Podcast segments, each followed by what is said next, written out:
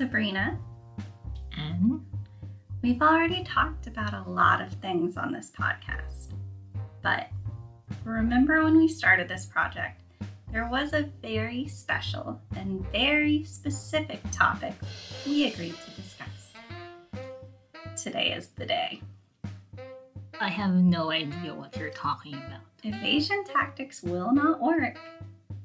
I really have no idea what you're talking about. Today, we finally talk about that ultimate question we get as part guides at San Francisco Maritime National Historical Park.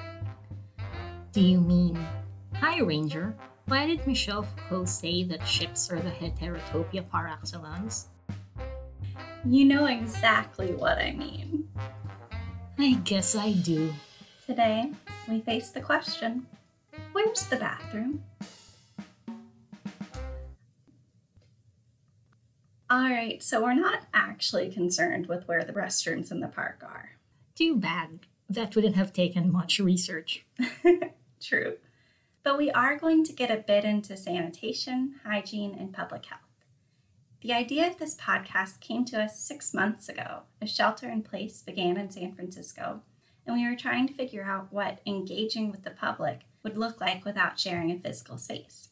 So we turned to research. And the books we stuck our noses in taught us so much about parts of San Francisco and Chinatown's history that we knew very little about, like David K. Randall's book Black Death at the Golden Gate, where we learned that an ancient disease, which wiped out a third of Europe, landed on San Francisco shores just over a century ago. And if not for the courage of a fearless crew, San Francisco would be lost? Um, kind of, but let's leave the fictional ships at bay. San Francisco Bay? Oh my God, stop. We have to start this episode. Okay, okay, but first a bathroom break. This podcast is over. Oh, no, please, no. I'm sorry. Over. Okay, fine. All teasing aside, we were coping with a pandemic that had no cure, no clear-cut symptoms, and the news and recommendations seemed to change constantly. Personally, it was overwhelming.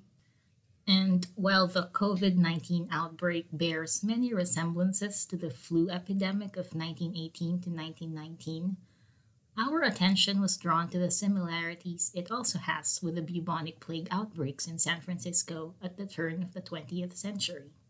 In our previous episodes, we've talked about the opening of trade with Asia, immigration, exclusion laws, sensationalist newspapers, and yellow journalism, Chinatown, and Angel Island.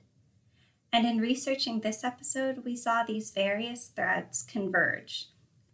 Are you ready to get started? Am I ever?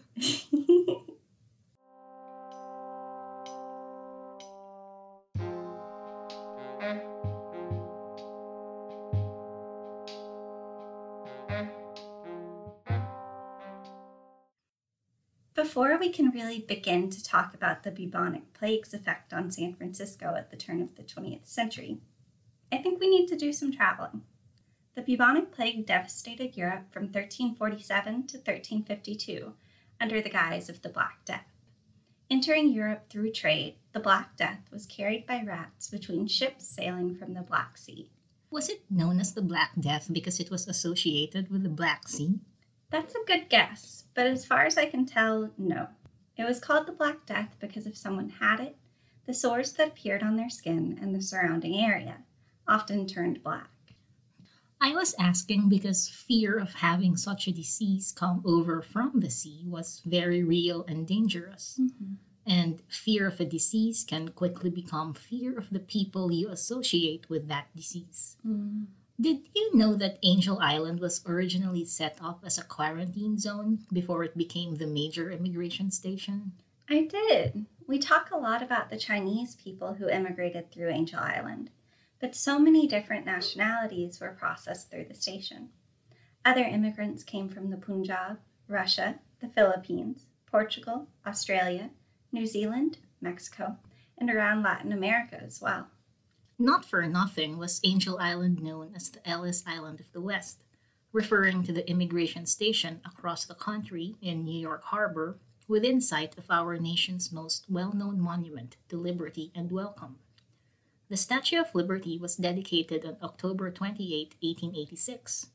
In nineteen oh three, a plaque bearing Emma Lazarus' poem, The New Colossus, was affixed to its pedestal, proclaiming the following words.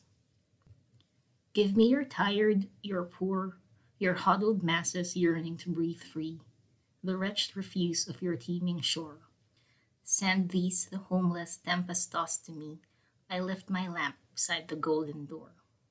But fire and fear burned through immigrant and racially diverse neighborhoods throughout the United States, even after the Statue of Liberty raised her torch and lit the way for the huddled masses to seek better lives. The year before she began welcoming immigrants through this golden door, Chinese communities throughout the western United States were targeted brutally and violently. In eighteen eighty-seven, arson burned San Jose's Chinatown. According to Driven Out, The Forgotten War Against Chinese Americans by Jean Pfalzer, with superhuman efforts, the city's Alert Hose Fire Company saved the ground on which Chinatown was located and prevented the spread of the fire to surrounding buildings. The Chinese buildings burned, it said, because the firemen found poor hose and low water pressure. Even aided by the mayor and some city councilmen, the Chinese fire brigade was unable to check the flames because someone had drained the Chinese water tank. It was not by chance that during the two weeks preceding the blaze, prominent white property owners in Chinatown had added heavily to their fire insurance. And just a few short years later, in eighteen ninety-nine, fire was used to, quote-unquote, cleanse Honolulu's Chinatown of the bubonic plague. Hawaii had been designated a United States territory the year before. This was the first time in recorded history that the plague had reached the islands. The first reported person to suffer from bubonic plague in Honolulu was a forty-year-old bookkeeper named Yu Khoi. In early December eighteen ninety-nine, he was brought to Doctor Lee Kai-Fai and his wife, Doctor Kong Tai-Hyung, by another man living in the same boarding house. Doctors Lee and Kong had graduated from the Canton Medical School and settled in Hawaii just a few years before. They had both cared for victims of the bubonic plague, which had just ravaged Hong Kong. When Yu Khoi was delivered to their office, their worst fears were realized. They contacted the Honolulu Board of Health, despite the mistrust between the Chinese immigration population of Honolulu and the newly installed primarily white American government. Within five days, seven plague victims were found in Honolulu. Six of them were Chinese. The Board of Health ordered a five-day quarantine of Chinatown and enforced it with armed guards. And just as the quarantine was set to end, more victims began appearing, both inside and around Chinatown. The Board of Health, in desperation and without scientific proof or warning to the residents of Chinatown, turned to fire to stop the outbreak. On the last day of the nineteenth century, the Board of Health used controlled burns to, quote-unquote, cleanse two buildings of the plague and unhouse over seventy Chinese residents. And roughly three weeks later, the controlled burns got out of control. Winds caught the flames, and residents of Chinatown were initially barred from breaking the quarantine boundary and from fleeing the burning neighborhood. By the time the fire was controlled, commercial, religious, and residential buildings were destroyed. eight thousand people, mostly Chinese, Japanese, and native Hawaiians, had lost their homes. Is it any surprise that the residents of San Francisco's Chinatown reacted with fear and outrage when they woke up the morning of March seventh, nineteen hundred, to their own police-enforced quarantine? Strangely, this public health measure snaked the boundaries of Chinatown to exclude white-owned businesses from the forced quarantine. Hmm. However, businesses outside Chinatown who employed Chinese residents, mostly hotels, restaurants, and private families, were furious at the loss of their servants. The Chronicle even reported, quote, the Chinese were not the only people to suffer. the white employers of the Chinese awoke to find that there was nobody on hand to prepare breakfast. Do I detect a note of sarcasm in that report?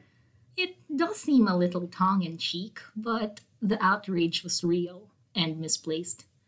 And with the Bulletin, the Call, and the Chronicle calling the plague fake, it was not long before public officials bowed to public pressure and the gerrymandered quarantine was lifted.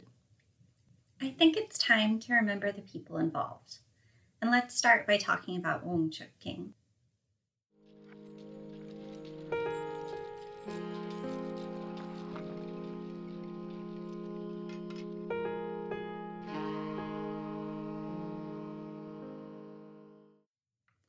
Wong Chuk-King's life in San Francisco was typical of the Chinese experience at the time. He was a laborer living in a residential hotel in Chinatown. He didn't have a bed, let alone a room, to claim as his own, and the majority of the money he made was sent back to his wife and family in China. It's a very familiar story, and as we discussed last episode, men like him, living in a bachelor society, would seek companionship and sex almost exclusively in brothels on the Barbary Coast. It's important to remember that because when Wong Chuk-King noticed large, painful bumps around his groin in early February nineteen hundred, his first thought was not that he had contracted a disease that devastated Europe and killed over twenty-five million people in the fourteenth century, or even one that, more recently in the eighteen nineties, terrorized port cities around the world, especially Hong Kong. He believed the lumps were probably symptoms of a sexually transmitted infection, and so did the Chinese holistic medicine practitioner he went to, who treated him for an S T I and sent him home. Wong Chuk-King's life may have been typical, but his death on the afternoon of March sixth, nineteen hundred, cemented his place in the history books. Mm. Later that evening, a city health officer making rounds at a coffin shop discovered the lumps on his body. The Board of Health called an emergency meeting. By morning, Chinatown had been roped off. As we discussed earlier, this sudden quarantine was contentious, especially since no one was sure why it was in place. Wong Chuk-King, so far, was one known victim, but not many knew about him yet. If the plague had indeed reached the mainland United States, officials from the mayor to the governor preferred to cover it up. The economies and reputations of San Francisco and California depended on it. There was one person in the city who could have definitively said the plague had arrived because he had identified it in Wong Chuk-King's body. This was the head of the Marine Hospital Service in San Francisco, the bacteriologist Joseph Kinyoun. The Marine Hospital Service was originally founded in seventeen ninety-eight for the care of ill and disabled seamen. By the late nineteenth century, it was not only overseeing hospitals at ports, it was also monitoring and gatekeeping diseases that might spread through them. Earlier in his career, on Staten Island, Joseph Kinyoun established the laboratory that has since become the National Institute of Health. In eighteen ninety-nine, he was put in charge of the quarantine station on Angel Island, and now he was suddenly in charge of stopping the bubonic plague. Which was not an easy task, no. Considering how little even scientists knew then about how exactly it spread, much less how to treat it. They knew the bacterium that caused it, but not as we now know, that this was spread by fleas that live on small animals like squirrels or rats. And today, the infection is fairly easy to fight. You just need some antibiotics.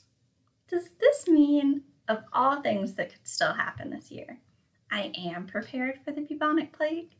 I'd like to think it's as easy as that, which it wasn't one hundred twenty years ago, when there was no such thing as antibiotics. For that moment, and tell me if you've heard this in a year that isn't nineteen hundred, isolation and quarantine were the closest things officials could think of as an immediate response. Huh. Yeah, that wasn't necessarily a response influenced only by hard science. I mean, the mayor at this time was James D. Phelan, the politician who ran with the slogan, "Keep California White." Right.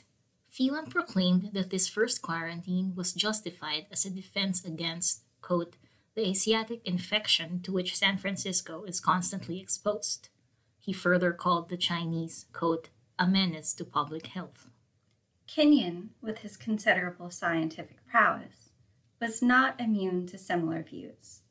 As David Randall, the author of Black Death at the Golden Gate, put it, for all of his achievements in understanding the human body at a cellular level, Kinyoun was never quite capable of ignoring the outer shell of race. Ultimately, he pushed for further quarantine and house-to-house inspections of Chinatown, which made him clash again with officials who denied the possibility and gravity of the plague, as well as the people living in Chinatown. Kinyoun told his boss, the Surgeon General Walter Wyman, that he anticipated residents would flee. Upon the Surgeon General's recommendation, President McKinley authorized the Marine Hospital Service to implement regulations, already contained within the Act of eighteen ninety, which strictly controlled the movement of people to prevent the spread of disease across state lines. Soon, agents had orders to inspect all ships and trains leaving California, ensure no Asians were on board, and detain any Chinese or Japanese passengers, regardless of their health. The Marine Hospital Service was also allowed to refuse ticket sales for out-of-state transportation. And for those who did remain in Chinatown, another of Kinyoun's measures did not go over well. Remember Ng Poon Chew?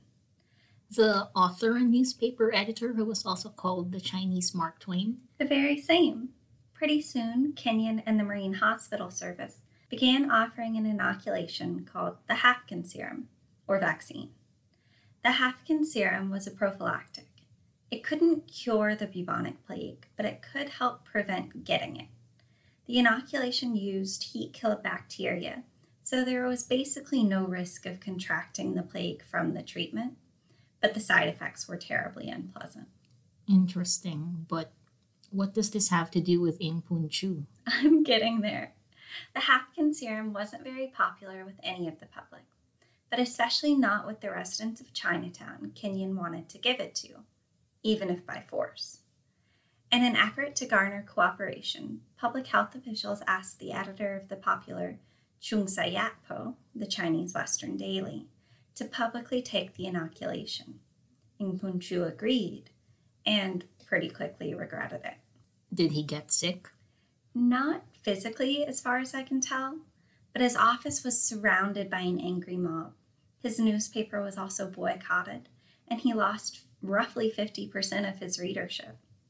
Sensing where his readership's sentiment lay, Ng Poon Chew did not publicly support the inoculation drive again. He even called the vaccination, quote, a form of modern torture, end quote. And his newspaper, the Chinese Western Daily, published this poem on June seventh, nineteen hundred.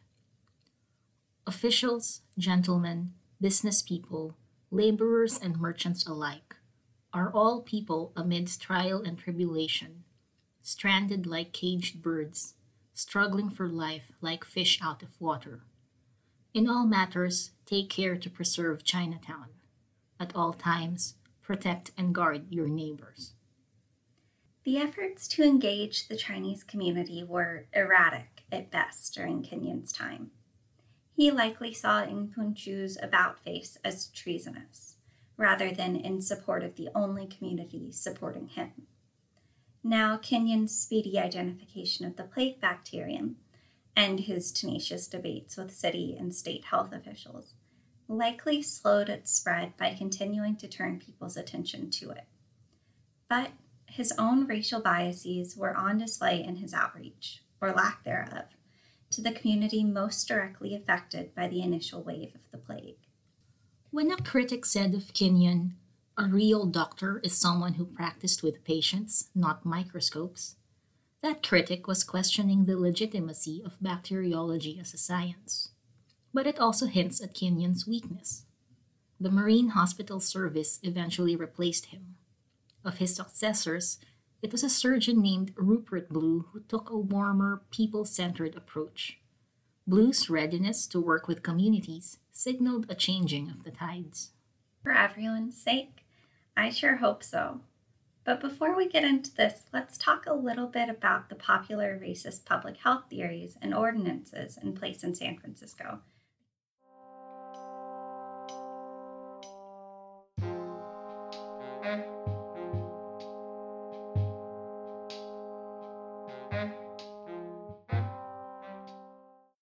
Asian people were thought to be carriers of the bubonic plague, whether because of their foreign habits or supposedly different biology. There was even this notion that they were more susceptible to it because Asian diets center around rice, unlike European diets around meat. The Surgeon General of the Navy at the time, W K Rapin, said the plague was a disease peculiar to the Orient. An editorial for the San Francisco Call said, "Occidental races are but little subject to it." But, you know, looking at the disease in such narrow terms, and forgetting that the Black Plague devastated Western Europe, informs the way you understand that disease and how you can solve it or not. Exactly. And the quarantine of Chinatown was not the first discriminatory public health measure used in San Francisco. The Sanitary Ordinance, or Cubic Air Ordinance, was a local law put in place in eighteen seventy, which required a building to have at least five hundred cubic feet of air for each adult residing within it. This law was considered discriminatory to Chinese residents, who often lived in closer, more cramped quarters than their white counterparts. If arrested for violating the sanitary ordinance, Chinese people would protest by refusing to pay the fine and then would be arrested for it. While jailed, they were subject to another discriminatory regulation, the Q Ordinance.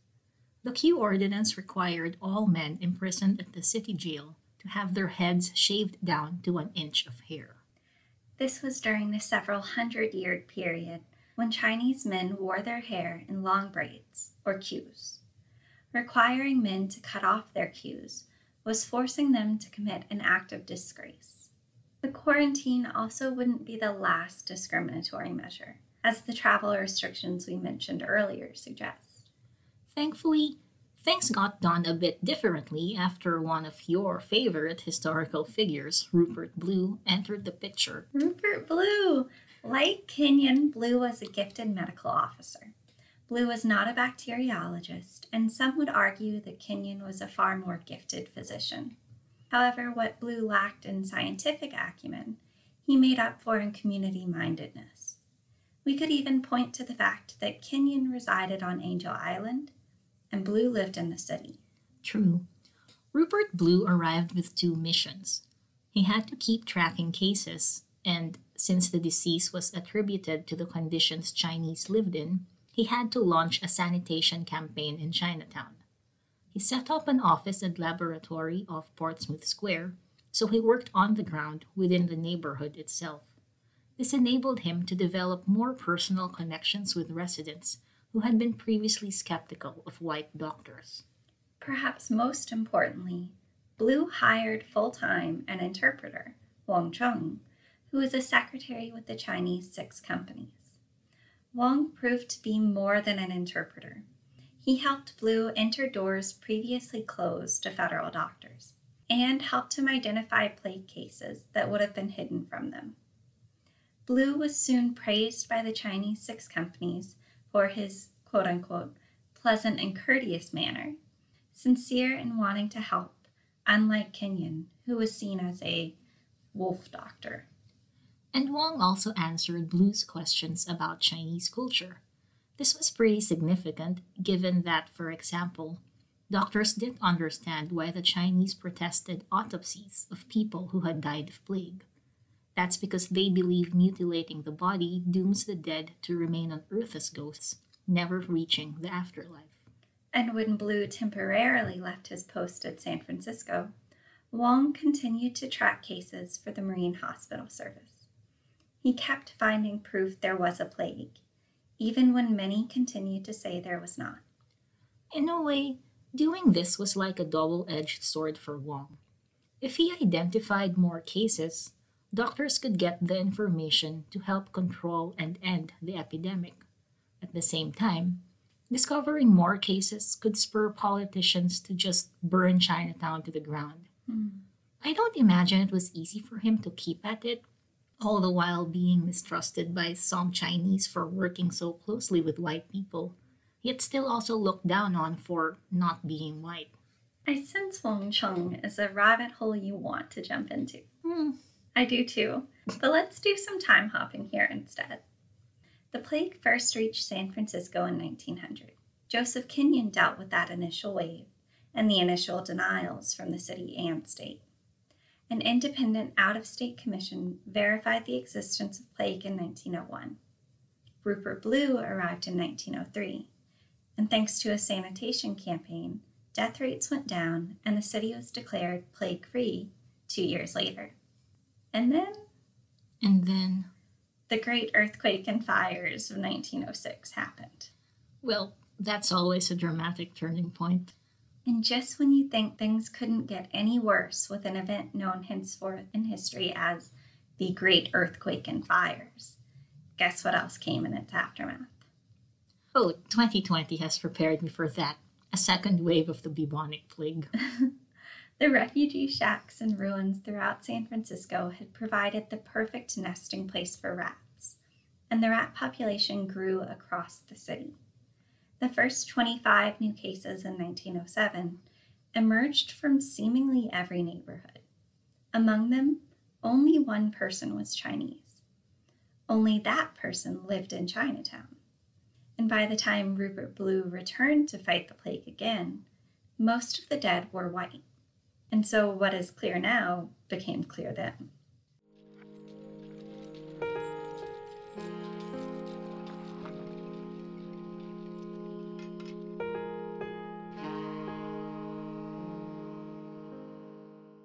Since antiquity, Persian physicians and Byzantine historians had actually noticed a link between the deaths of rats and the arrival of the plague. Yet it was only in eighteen ninety-eight when a French researcher in Saigon, Paul-Louis Simon, finally demonstrated that it was fleas that carried bacteria from rat to rat and from rat to human. But his findings didn't immediately take hold. Uncontained urine and feces were still thought to be the vectors of the disease. Hence Blue's previous effort to sanitize Chinatown, which, in a way, helped spare the neighborhood from the second wave. Hmm. This time, Blue acted on Simon's findings. Instead of drawing up quarantine zones, he mapped out districts to send teams of rat catchers to. They brought rats to a lab, tossed them in boiling water to kill the fleas, and studied them, systematically numbering each rat they caught and labeling where they caught it. Blue again embraced outreach, enlisting the whole city's residents to help. His team distributed a primer called How to Catch Rats. He participated in meetings with the public as well as physicians, and, can you believe this, eventually a citizens' health committee offered rewards for every male and female rat that could be captured and killed. twenty-five cents for every male, and fifty cents for every female. Newspapers, which, well, had a spotty record spreading information about the plague, got in on the act by publishing how-tos on keeping the home rat-free. And in the end, this all worked. In nineteen oh nine, Rupert Blue was honored at the Fairmont Hotel for eradicating the plague from San Francisco. It wasn't a clean-cut happy ending, though. Even as San Francisco was rid of rats, fleas that had made their way onto squirrels had begun infecting people in the East Bay and beyond. One difference was, back then, these areas were nowhere near as densely populated and made up mostly of untouched land. There would be also be further outbreaks of the bubonic plague in the U S, particularly New Orleans in nineteen thirteen and Los Angeles from nineteen twenty-four to nineteen twenty-five. But San Francisco would not face a similar epidemic again. I sure hope we keep up that record.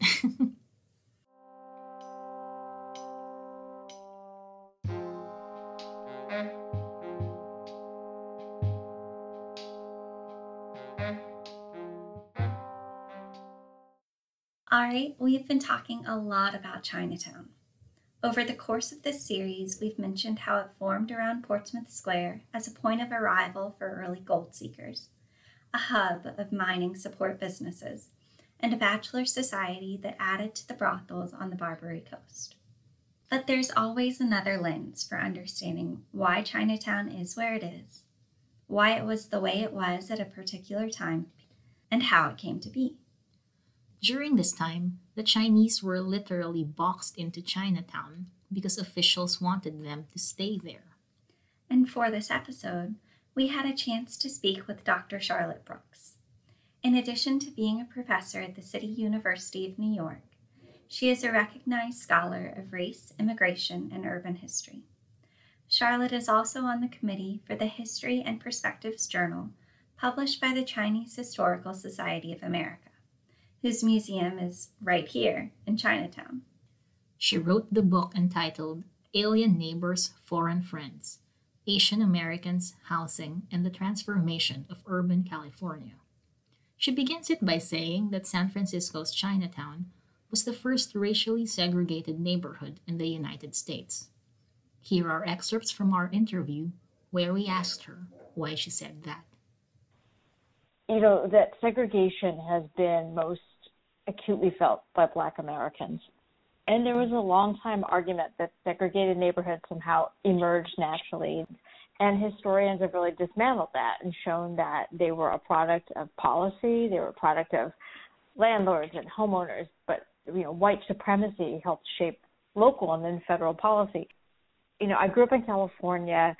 California looked very different uh, racially, ethnically, than a lot of other parts of the country.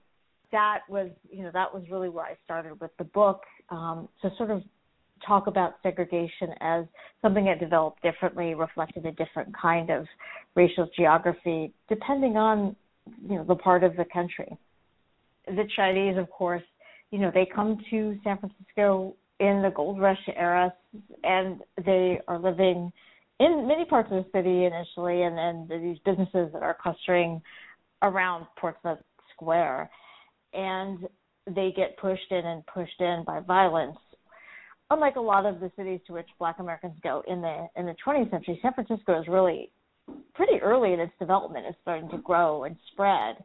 And so as the city becomes also sort of more of a family city and less of a frontier city, the white residents move in and move out of this area, which is the oldest part of the city. And it is astounding that the Chinese and Chinese American population was able, given the kind of racial hatred and the violence they faced, that they were able to hang on so long. And there were a lot of attempts by um, the local government to evict them. There were ordinances in one of California's constitutions. The Constitution has a section titled Chinese and basically bars them from living in cities, but it was unenforceable, unconstitutional based on the American Constitution. And Chinese American leaders, the, the Chinese merchants of the Chinese six companies, were kind of at the forefront of fighting these different local attempts to get rid of the Chinese. And a number of the organizations that made up the six companies eventually owned some property. So they had some property rights. But yeah, there's this ongoing attempt to remove the Chinese. The views and measures taken towards this community during the first bubonic plague outbreak could be taken as one more attempt. Just take the stance of the then mayor, James Phelan, who had justified the quarantine to guard against, quote, the Asiatic infection. Phelan further went on to say, quote, I desire to say that the Chinese are fortunate, with their unclean bits of their coolies and their filthy hovels, to be permitted to remain within the corporate limits of any American city. Here's Charlotte again. There's a special kind of racial odium attached to the Chinese um, that reflects this need to find a scapegoat for these issues and problems that, you know, you see in ports around the world.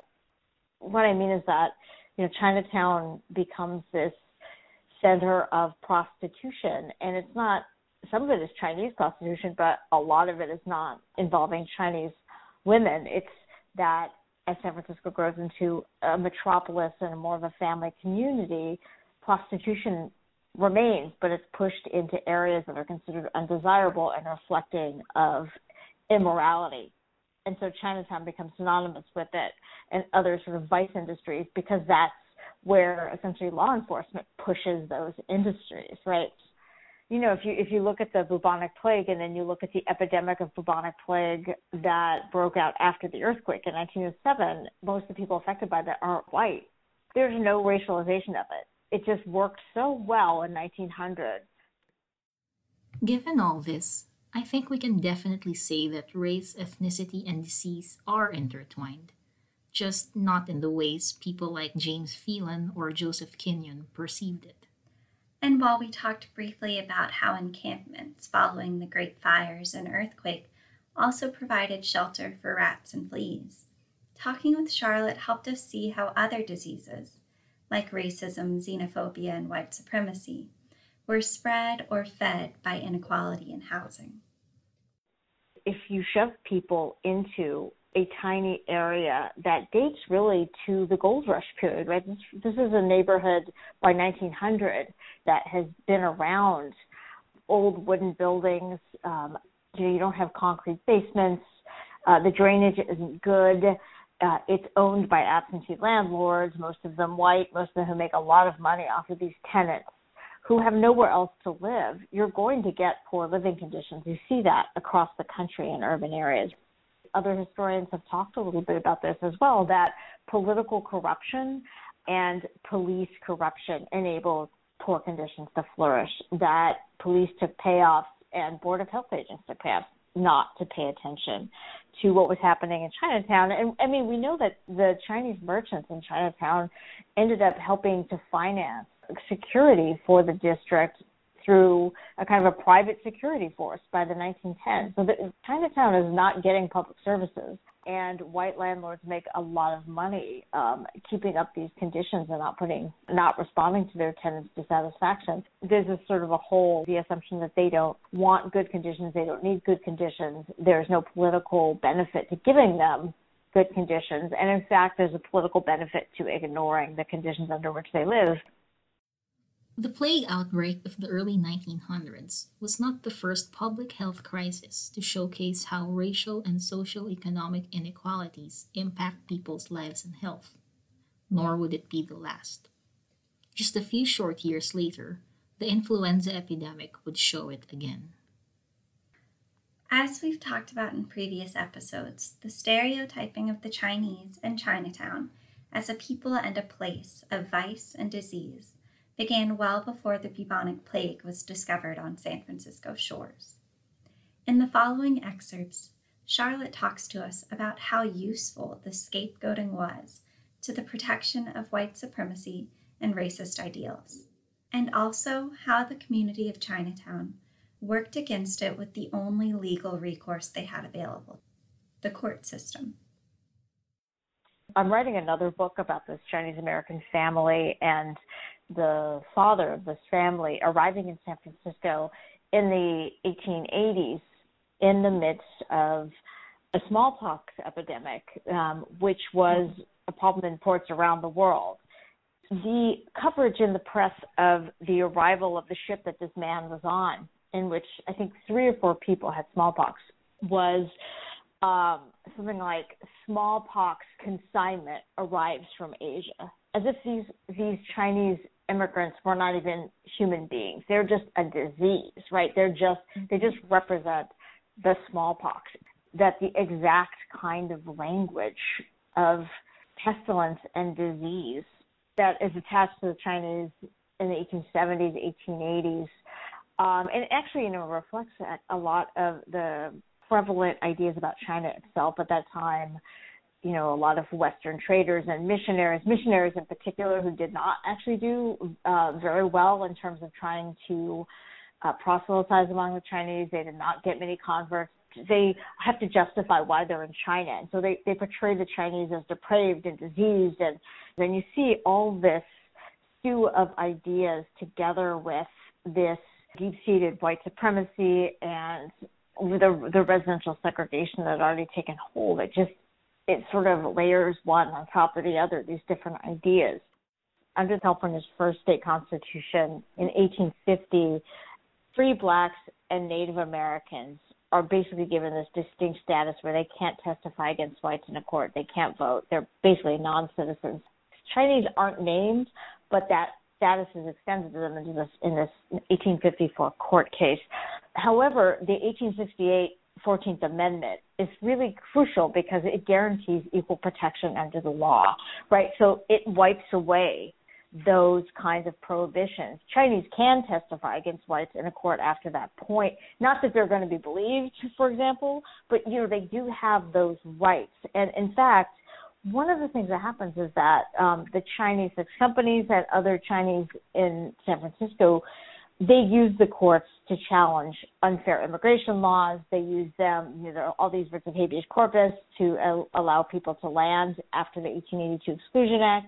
So th- the reason they rely so heavily on the courts is that beginning in the eighteen seventies and, and encoded in the eighteen eighty-two exclusion law was the fact that Chinese could not become naturalized American citizens. So they couldn't follow the route that other immigrants followed when they were harassed and attacked. They could not become American citizens because of their race. They could not vote, right? So the courts are really what they have. And over time, Congress and the federal courts make it really difficult for the Chinese to challenge immigration law, right, that, that keeps them out.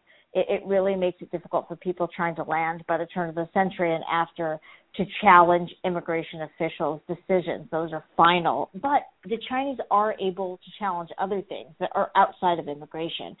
The local government in San Francisco does all these things, like you mentioned, you know, cutting off of the queue that would make it really impossible for this man to return to China and not face political persecution. Um, there are the square cubic footage ordinances. Under some of these ordinances, you can't use a shoulder pole to carry bundles, something only the Chinese did. You can't operate a laundry in a wooden building. It's aimed specifically at the Chinese. You know, the merchant elite in particular challenge all these ordinances, which are found to violate the fourteenth Amendment. So we think about, you know, those California laws, but in fact, the Constitution and the fourteenth Amendment do prove incredibly valuable.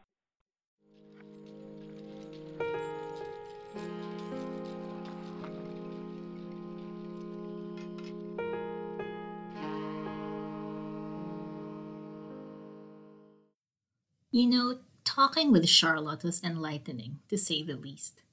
There's a big part of me that always wants to find the line, follow the timeline, but now it's my turn with maritime metaphors.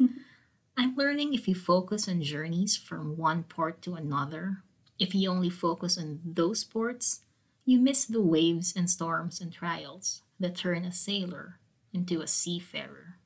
I get that.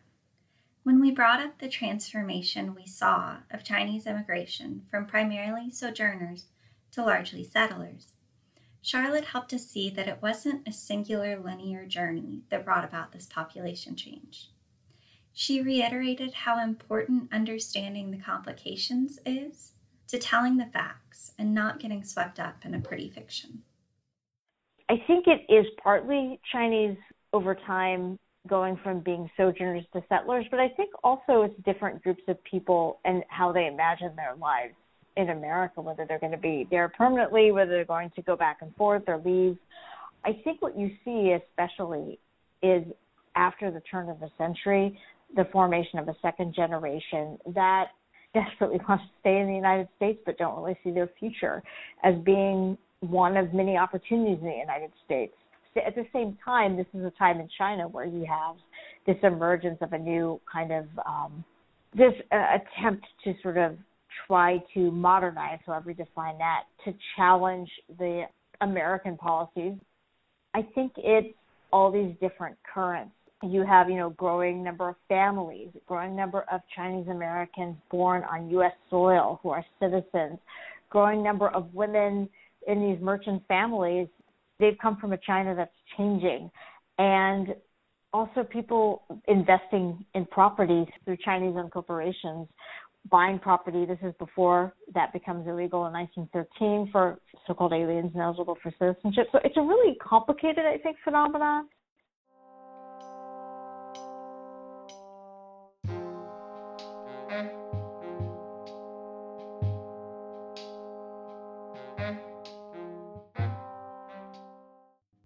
We've said it before, and it's fairly obvious that the bulk of our research has been centered around Chinatown. And through the lens of that neighborhood, we've been able to study so many movements and events in San Francisco's early history. Yet I wouldn't limit the relevance of what we've been talking about in this episode just to San Francisco. Walter Wyman, the third Surgeon General of the United States, and both Kinyoun's and Blue's boss, said, quote, "All the world has become one neighborhood as far as relates to distances.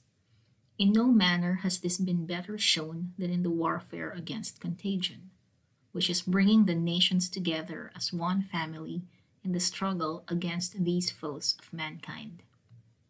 Do you think we were successful against these foes of mankind? Well, that depends on how you calculate success. We have a cure for the plague now. Thanks, science. The bubonic plague outbreak certainly made the city and its people think critically about not only disease mitigation, but prevention. The Board of Health was expanded into what is today the Department of Public Health, which strives not only to slow the spread of contagious diseases, but prevent large-scale outbreaks and promote physical, mental, and emotional health. And before the outbreaks, San Francisco had never run a major sanitation campaign. This reflects the relative newness of the idea of sanitation and hygiene. It was only in the mid to late eighteen hundreds when American public health officials began pushing for regular bathing, clean sources of water, and toilets. Remember, uncontained urine and feces were thought to be the causes of plague. That's right. Does this mean you've made your peace with the question, where's the bathroom? I'm just glad I can tell you where ours is.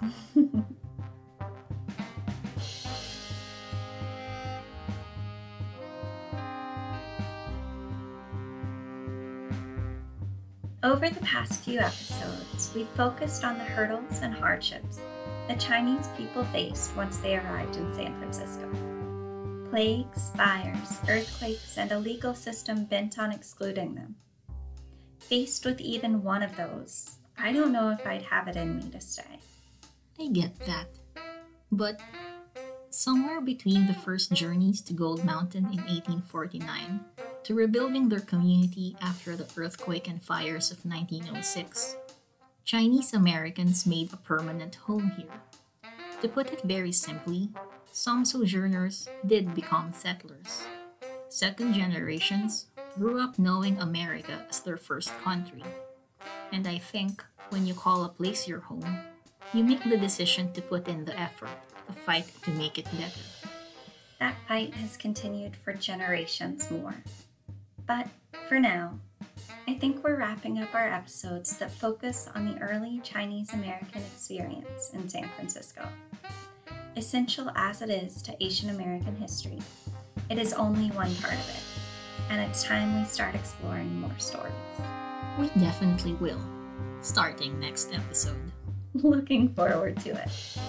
Till then, as a good park ranger, I ask you, please keep away from the wildlife. Don't go near the rats. Or the squirrels. They're still out there.